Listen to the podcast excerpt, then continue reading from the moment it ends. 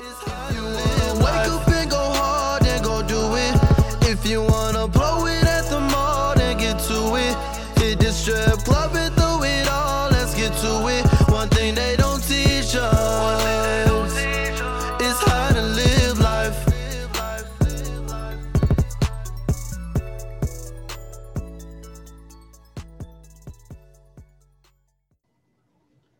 What's up, y'all? It's Miles the Millennial, the millennial who's actually not a millennial, but is technically still a millennial. And this is Millennials with the Mindset, the podcast where we tell you what you need to hear and not what you want to hear. Today, I have a special guest, someone who is extremely intelligent, wise, experienced, and is out here really trying to make a difference when it comes to the health disparities we face as African Americans and primarily as Black men. Mr. Tyler Jackson has joined us today. How are you doing, Tyler? I'm doing pretty good, my brother. How you feeling today? Man, I'm feeling great. Just really excited for this conversation we're about to have. Man, I've, we've been following each other for a little minute now, and you know I've seen in you through your page and the conversations that we have your passion for improving the life of our community. So if you could give me a little background on, you know, your experience dealing with healthcare and, and in Black America and some of the issues we face. Yeah, absolutely. Um, it's interesting because I really started my my interest in public health when I was able to travel to Africa actually um, two years ago, and it was more so looking at global health and seeing how uh, poorer communities are affected on a global scale. But then I started see, started saying this is the same thing that we see here in America, and I just started my master's in public health program online through Tulane University, and one of the big focuses is on health equity and health disparities. And our, our actual dean, he's actually he's huge. Um, his name is Dr. Thomas LaVeist, and he's working. Uh, he's the work at Georgetown, the CDC, like you name it. Um, and so that really just sparked my interest into um, looking at why are Black people disproportionately dealing with diabetes, cardiovascular disease, or why why even do we have that label attached to us? Although we talk a lot about generational health, there's other factors such as those environmental determinants of health, the social determinants of health. It's not just rooted in um, obviously food plays a big role in that, but um, if we look at some of these other disparities um, that we face, such as housing, security, and food insecurity, um, those are things that contribute mostly to these these drastic disparities we see between um, blacks and other races. So, are you telling me that as important as what you you know consume in your body, what you put in your body, is important to your health? You're saying something as simple or as you know far from quote unquote you know physical health a house where you live can truly play a major role in you know your health status? Absolutely. There's there's some interesting articles out there. Even if you were able to go to google and type in the zip code effect um, our lifespans are are pretty much determined by um, our zip code. So uh, i learned that a few months ago and i was like that's just crazy to think about that because if you look at um, the type of food that we have access to not only is it the food that we it's not not so much about access like obviously that's getting into health equity which is it's an important topic in having access to health foods but it's more so how do we meet people where they are? How do we get to understand why are why are we making the choices we make when it comes to food? And you know you get into discussion about food deserts and everything and that problem. And then we talk about well not only food deserts well most people aren't living in houses so it's like if you don't if you don't have a house you're more prone to eat whatever it is that you that you can have or yeah. you know fast food is much cheaper you know if you if you if you buy five happy meals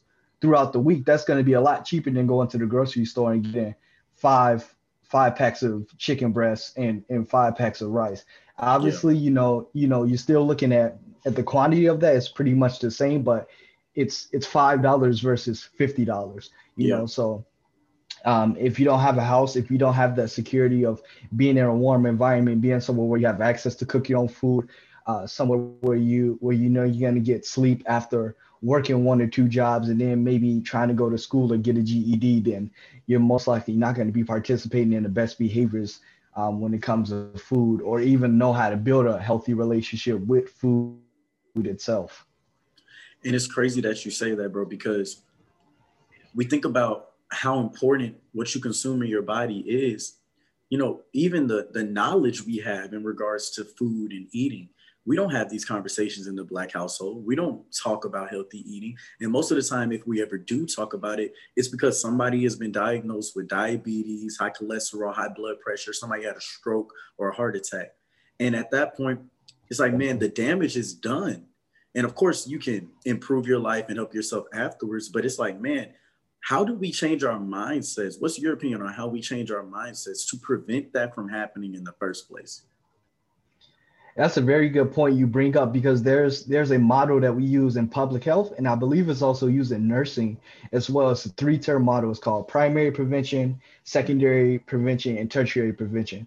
And what you mentioned when it says was we don't start talking about eating healthy until someone's diagnosed with this disease. So tertiary prevention is that third tier where it's um, once someone has a disease, we're just trying to give them the best quality of life they can have before essentially you know the end of their life. So i think what we need to do from a mindset perspective is, is start to introduce um, role models of people that we can directly see in our community that are eating healthy what it does what it how it makes you feel. Um, again being able to build a mindset to say um, i i want to go work out i want to choose i want to choose healthier foods over what i have or things like that. So I think it goes down to really influence. Um, and, and we're we're a lot of a product of our environment. So usually when we're growing up, because our parents are the ones handling the food in the household, whatever yeah. they eat, we eat as well. Mm-hmm. So I think it comes down to exactly, you know, as we get older and we start to learn, although it's not taught in school, we need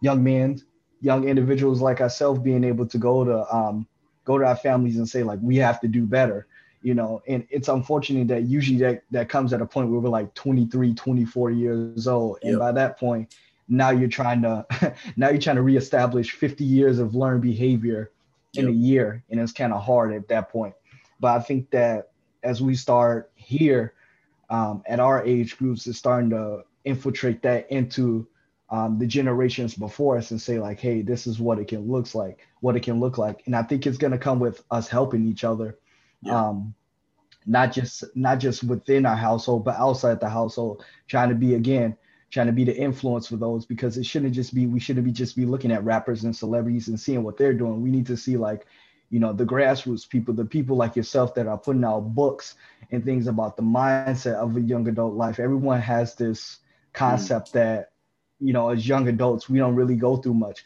We go through a lot. We just shelter in because, you know, a lot of times we feel like we don't have the voice to yep. put that out there. And that directly ties to what you were saying about mindset. I think um, being more vocal about our mindset and our struggles is is extremely important, and that's the only way for us to be able to change what that looks like for our future. Man, that's really crazy because that's what everything's rooted in. Every single thing, whether it's positive or negative, is a product of your mindset. The way you think, the way you process, the way you react to things. And if your mindset is rooted in healthy culture and healthy ways, you're going to respond more times than not in a healthy way.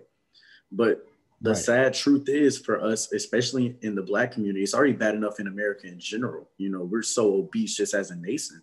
But mm-hmm. as a people, we have some of the worst health disparities in the in the world, especially in the in, in to be in a quote unquote first world country a modern country. Right. You know, like we shouldn't be in the position that we're in, given the access to all the things that we could have.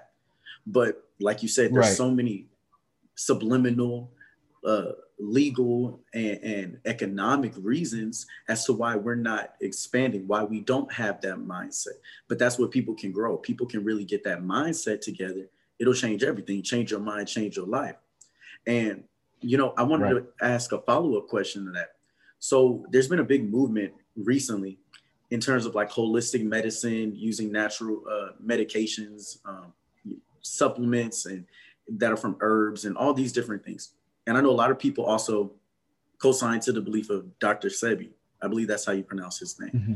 I don't know how much you know about that, but I feel like you may know a little something. What's your opinion on holistic medicine use and natural remedies versus, let's say, modern medicine use, prescriptions, and all that? Yeah, so if we're if we're looking at we're looking at modern mes- medicine versus holistic medicine, um, I didn't I don't particularly subscribe too much Dr. Uh, Sebi's his his protocol. What I, what I really look how I really looked at it was it's it's taking our health in our own hands. Like mm-hmm. where we're, we're seeing more people implement, like you said, the natural herbs and creating their own foods and, and eating vegetables and things like that. I really think the difference between that is you have to make that choice in your life versus you know to get a prescription you have to go to a doctor to get mm-hmm. that at least legally um, yeah. so so i think that's what i think that's where the the power in that comes from is is teaching better behavior um, when it comes to choosing more of the natural things and i've seen um, uh, a growing growing trend of things like sea moss and, and things mm-hmm. like that. And it's it's not to knock anything, but um, you know I'm not afraid to say I'm not as educated on that as um, some of the other people that are uh, really advocating for that. I can see, you know, when they talk about making the body as alkaline as possible because there's so many things that produce acid in our body that have downstream effects chronically, having that chronic exposure to acid.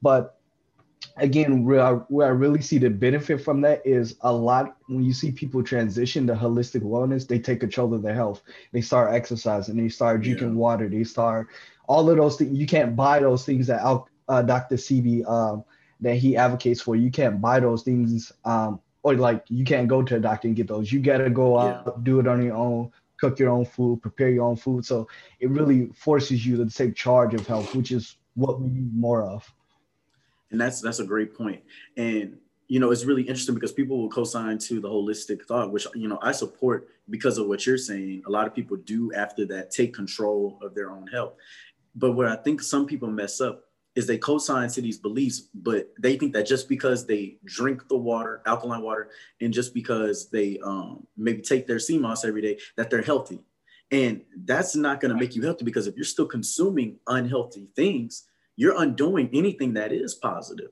If you're not exercising, right. if you're not getting that blood flow and getting your heart working and trying to burn excess fat and all these other things that are necessary, the basic principles, it doesn't matter how much sea moss you take, your, your elderberry, your alkaline water, you're still going to have the same issues as other people.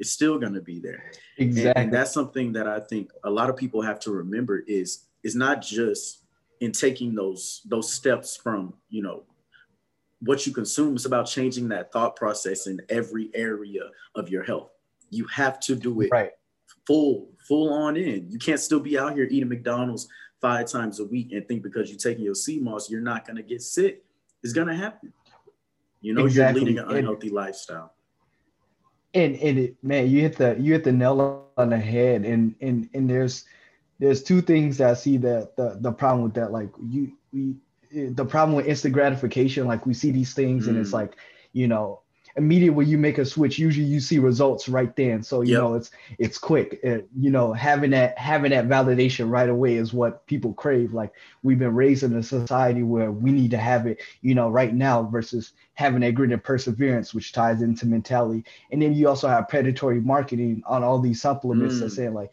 you know, lose fat within a week, lose yep. um, and then we we we're in a generation, unfortunately, that's full of telling a woman how she's supposed to look. Man. And so all these BS marketing claims they're putting out there and saying like, you know, make sure you have this Coke figure shape and all these different things. And I'm mm-hmm. just like, you know, you can you can drink whatever tea you want. You can waist train six, seven times a week if you don't exercise, if you don't eat right, if you don't if you don't sleep enough and you don't reduce the stress in your life, your body will not make any physiological change. Those are the four big things eating, sleeping, nutrition, and stress management. I don't care about anything outside of supplementation. I like the small rocks. If we're filling yeah. jar with big rocks, supplementation and those things are the small rocks. And it doesn't matter about, you know, whether you choose to whether you choose to start um, taking elderberry and all these things. If you don't adhere to it, like you said, then it does not matter. A having resiliency, saying, I'm willing to give up X, Y, and Z for so long in order to get the results I want. Hmm. Man, you said something there. That's powerful. And you know, I want to talk about another topic I wanted to bring up is in the traditional medical system that we have right now. And something that I really want people to pay attention to is that the traditional medical system, in a lot of ways, is designed to treat your symptoms, but to never fix your actual problem. You know that they prescribe you some medication for, you know, your heart racing, but they don't, you know, tell you, yo, you you really need to just stop all this. You don't need this medicine if you would just eat right, work out, exercise, take care of those things yourself but it's a money making system. You know, healthcare is a trillion dollar industry, and exactly. these companies make money by not necessarily keeping you sick, but by never fixing what the real root of the illness is. And if you exactly. want it fixed, you're gonna have to pay a whole lot of money for some surgery. and then when you don't do what you're supposed to do, you're gonna be sick again. Do, do right. you agree with that thought? Oh, definitely, bro. I actually um so I worked an emergency room as a medical scribe. And essentially what that is is essentially taking the, the doctor's notes. You're in a patient's interview. You know even though it's emergency room these are like quick fixes you know patch up the hole real quick. It's it's so much of healthcare i've seen is is filling out paperwork. No doctor wants to take the time to say like okay here's an exercise routine with you or or um, yeah. um here's here's a list of foods you should be eating. Like i really wish we would see more collaboration in medicine. Like honestly one of my lifetime goals has to be create like a like a social services health center that includes nutritionists um, exercise trainers, PT. So it's like when you come when you come to this service, when you come in from a checkup, you're seeing all these people. You're not just seeing, you're not just you're not just coming to see one person. We're gonna look at different areas of your life and see where we can help you. Because yeah. not in you know, not one physician or one health care professional is gonna know it all. Um, so it's like yeah, we see a lot of we see a lot of people say too, like, oh, the doctor only saw me for five minutes. I was in and out. Well, it's because they don't have time. You know, they want to give you a $15 pill. They'll give you a $15 pill. You know, hopefully that'll uh, that'll change the outcome for you. If not, then come back and we'll try a different medicine versus sitting down having a 30 minute conversation and say like, okay, you know, like also that's the easy way out. No one wants to have a hard conversation with someone and say like, you need to stop eating like shit. Yeah. and and and that that's really what it is. Like we we just unfortunately live in a world where we coddle each other too much and it's mm-hmm. like either you need to get your shit together or you just gonna keep seeing that. And look at healthcare in america. We out of any developed country we spend the most money with the worst health outcomes. What does that really tell though? you like we're yes we're spending we're spending the most money on health on healthcare with the worst outcomes out of any developed country out here got I think that points directly. Crazy. Num- numbers don't lie. We we cannot we cannot deny those facts. Like we're gonna keep pushing medicine, or we're gonna again we're gonna go back and teach people how to build sustainable behavior that they can pass on to their kids and to the other members. And, you know, a lot of this is if you don't see that in your community, you're not gonna do that. Hmm. you're not gonna do that. So.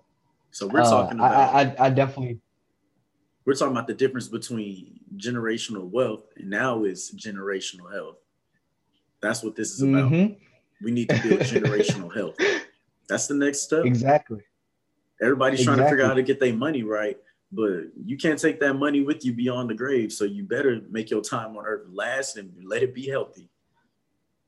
Exactly, bro. Like if if you're not healthy, if you if you don't have the if you don't have the mental capacity to deal with everyday life things because of because of having bad health, you're never gonna build wealth because you're gonna be spending money studying yeah. in the doctor's office, studying in the doctor's office wow. instead of saying like, all right, maybe I need to take a year uh, to figure things out. Maybe I need to, you know, invest in a, a classroom online and learning what health is about, whatever it is. Um, so yeah, I think that uh, I think that we really need to do something about. We really need to do something about that, and that's gonna come from I think more collaboration within healthcare and stop reducing the burden on individual practitioners and say like, okay, well, let's partner together and see how we can really help improve health health outcomes instead of pushing drugs on people. Yeah. And when you talk about pushing these drugs on people, there there's also a very big issue rising with the, you know, the rise of prescription drug abuse. How people are becoming addicted, people are are, you know, really and even within the physicians themselves, they're cooperating and participating in these schemes where they're getting money to prescribe pills and send them out onto the street for people to sell. You know, exactly. have you faced that at all? Like, have you talked about that? Had any any more information you can provide the listeners about prescription drug abuse? Yeah, um, honestly, what what's one thing that's been frustrating for me? I, I read this book. Um, it's called Spark. Um, I can't remember. I think the doctor, the doctor's name is Dr. Haggerty. Um, but it's it's about how exercise affects the mind. But one he one thing he talked about, one thing I actually just um, was doing some research on was the amount of kids that are overdiagnosed with ADHD. So we're mm. starting them young mm. on these prescription drugs, and it's like, you know, we give we're telling kids just because you don't learn at the same pace. Uh, no, every kid has to learn the same thing learn at the same pace and act the same exact way. Yep. So everyone is a, everyone is a robot. So anything outside of that, oh, your your son Something's or your wrong. daughter was acting kind of funny today. Yeah, I think we, you know, they can't sit still in class, or you know, they're a little more talkative than the other kids. They're a little bit disruptive. So it's like now it's like you're telling these. You're telling these parents that these kids have ADHD because of the way they're acting in the classroom, and, and that's not even the case. It's like the number one overdiagnosed disease and psychological disease in kids. And it's, and it is frustrating to see like prescription drugs are being pushed on kids that are in first and second grade. So yeah. you're you're already you're already changing their biochemistry chronically in the yeah. long term because you're telling them now they get 16, 17 and once you know the tolerance of those things wear off and you know they get out of school, now you've you've literally infiltrated this kid to think that okay, whenever I'm not fit in a social space, I need to find something that's gonna make me feel normal. So mm. we're pushing we're pushing these ADHD drugs like Ritalin at a young age, and now we're going 16, 17. We get onto these different social spaces. Now we need something else. It's, yeah. It's like, now it's like what what else can I give you my built a dependency, or I need help.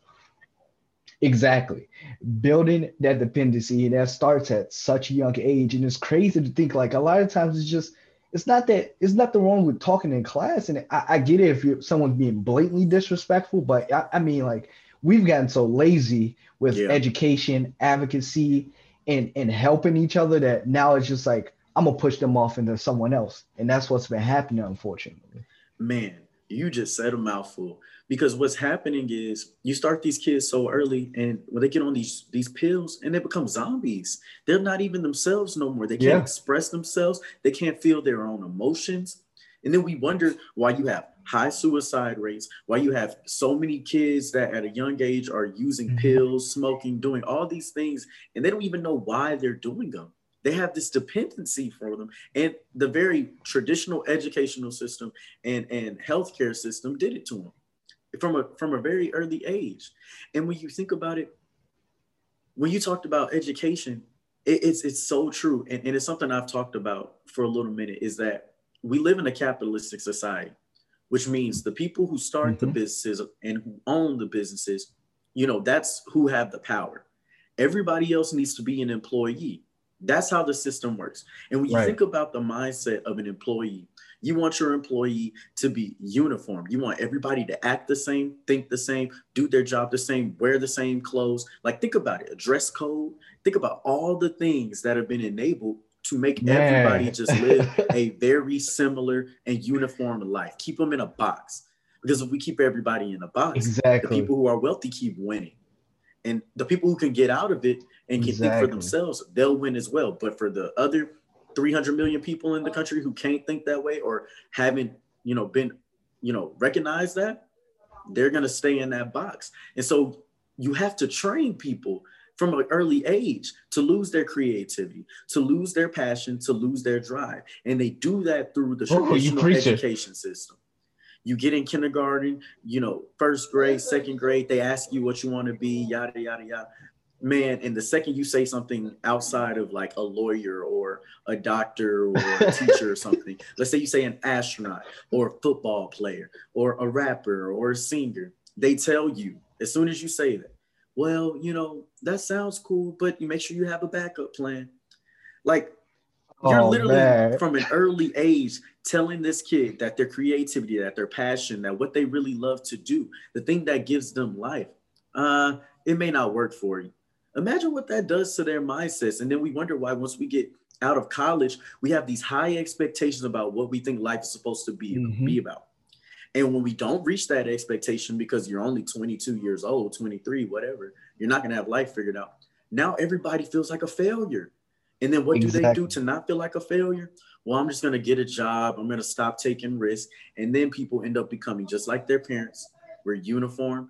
We think the same. And we tell our kids to have a backup plan. We tell our kids to do like everybody else eat your McDonald's. Don't take control of your health.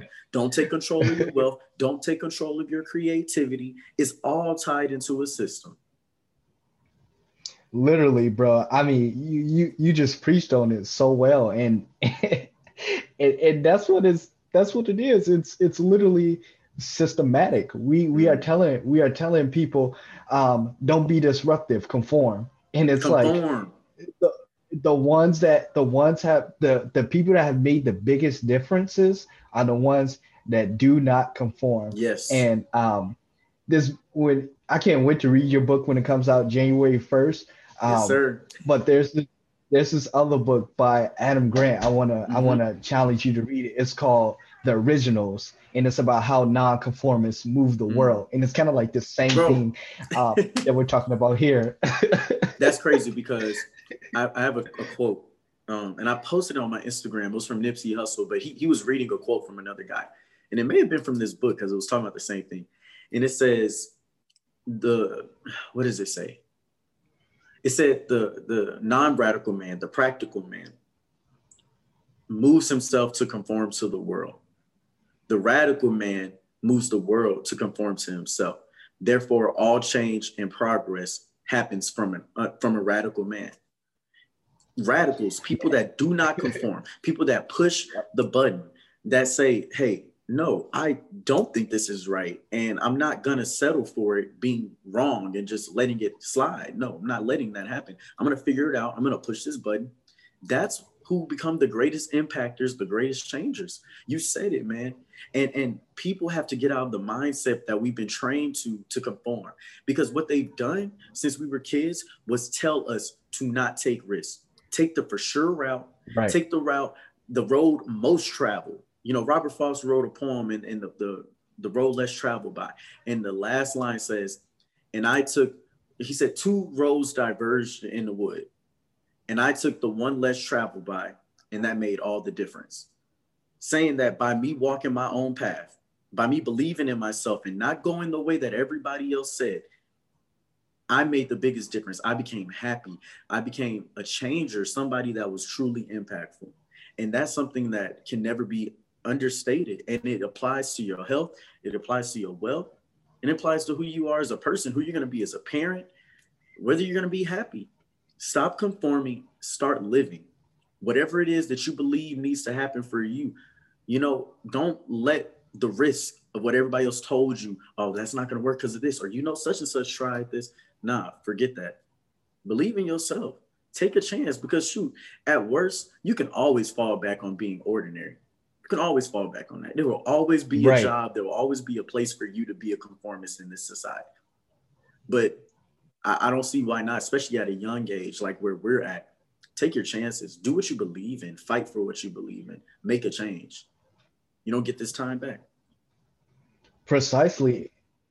You you don't. And in in in how you said that you can always fall back on ordinary. That's what we need to see that shift in the mindset because and the reason why it's so easy to do what everyone else is doing because you're in a space full of validation. Again, like I can't I can't tell you how much um like validation plays into this. Like everything that we do, you you know, you want you want someone to make you feel good. You go on Tinder, you go on Hinge, you go on whatever. Um, you can you can go get likes. You post something on social media you get a bunch of likes you do what everyone else is doing now you got a social support circle. But then when things break down in life you know all of that goes away and you start to see like none of that was ever important. So it's like you learning how to how to have internal validation validate yourself really figuring out what's important to you and giving that to yourself first.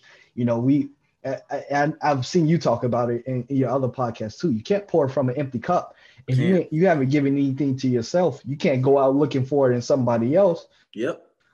you, your so cup is always going to be empty. Man.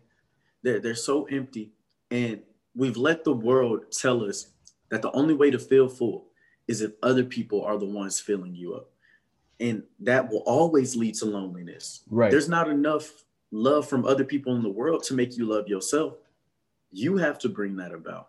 And people will get to their lowest Ooh. before they realize that they don't have anything but themselves in this world. It's always great to have your friends and your family. And yes, they're there for you, but they can't live for you. So at the end of the day, you got to have them conversations, those tough conversations to say, who am I? Where do I want to be? And am I going to take control? That's it right there. Am I going to take control? So, you know, as we wrap up this episode, I want people to really understand that you can take control right now of every single area of your life. And the most important area, the place where you need to start, is in your health. You can make the simplest changes tomorrow. Forget tomorrow. You can make the simplest changes today. And you can create a totally different for your life faster than you even know. It's going to take hard work. It's going to take dedication. It's going to be some tough times, but it's worth it. And it's much better than conforming and falling back on ordinary. Tyler, I really appreciate you coming on today, man. You have really given some powerful message and some powerful information to everybody listening. I, I really do think that people need to take the time to think a lot more about their health and how it affects every area of their life. And, you know, if you want to come on another episode again, I would love to have you back. Everybody follow him on Instagram at Tyler Determined. I said that right. Just that's it, right? Yep, you got it. All right, Tyler Determined. This man's dropping gems. He's a powerful man. He's, he's about to shake the world up. And I'm just glad to know him and have him on our side. And like we said, this is Millennials with the Mindset, the podcast where we tell you what you need to hear and not what you want to hear. At the end of the day, change your mind, change your life.